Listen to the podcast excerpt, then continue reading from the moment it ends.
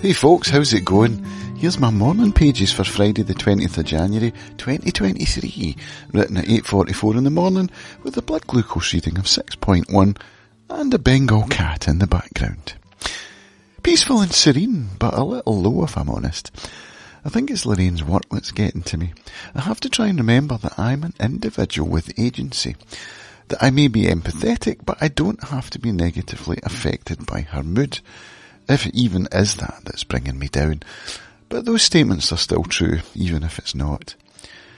I thought the Jessica Goldberg workshop was at 5pm, so I worked really quickly to record a GMT voiceover to have it done by 5. I exported it out at 5.02pm, feeling good, and only then saw that the workshop was at 8pm. So I used the bonus time to carry on with the video edit and actually got it published. It felt good. The workshop was not really for me.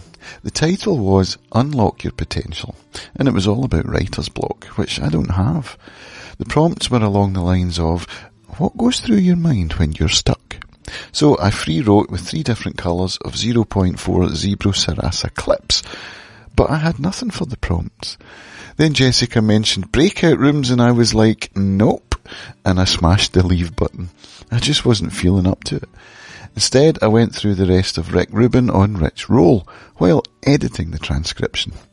There was a lot in it, of course, and I'm excited to do something with it. I'll download the Andrew Huberman transcript too, and maybe go through it without the audio playing because it will probably be faster that way. I've just loaded up a video of Pharrell and Rick Rubin on the GQ channel too. This topic is a mine, and I'm going to make it mine. Exciting. I read some of Rick's book when I went to bed, and it's like he's in my head. Quotes like, art is our portal to the unseen world, or spirituality is a way of looking at a world where you're not alone. I'm going to have to try and find my drunken ramblings about these topics that I wrote in Almaty. I know it'll make me cringe because I never like to be reminded of my active alcoholism, but I was definitely onto something. It might even have been the beginning of my relationship with my higher power. I know that that was part of it.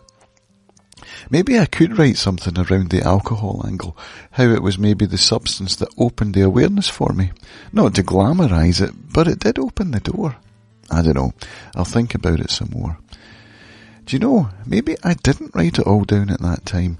Maybe I'm thinking about the skill from the Robin Hobb Farseer books. It could be quite a laborious project, looking through old emails from that period to find what I'm looking for, particularly since I no longer have a Mac. Laborious, but worthwhile? I really don't know. The skill was part of it all though, the way that Verity, was it, dipped his hands into the source, although it wasn't called that in the book, I don't think, and made a dragon is that how it went down? I can't really remember now, but reading that at the time must have fed into my drunken ramblings on the philosophy of art. And if I'm going to write about that period, I'll maybe have to reread the Farseer trilogy. That would be cool, except, of course, for the time that it would take. Imagine if I were to go further still and write about my relationship with the Chronicles of Thomas Covenant. Now that could be interesting to explore. Analysing fantasy novels as a man seeking purpose and meaning.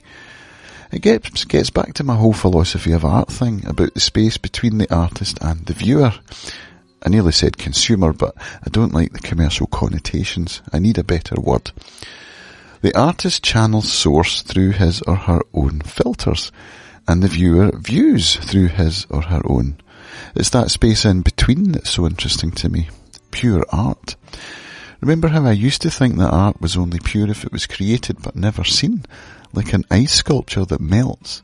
I'm not sure I still believe that. So that's my morning pages, folks. I hope you liked that. If you did, let me know on Twitter. That would be awesome. I am at Camule on there, and I'd love to hear from you. Thanks for listening, and I'll speak to you all again soon. Bye for now.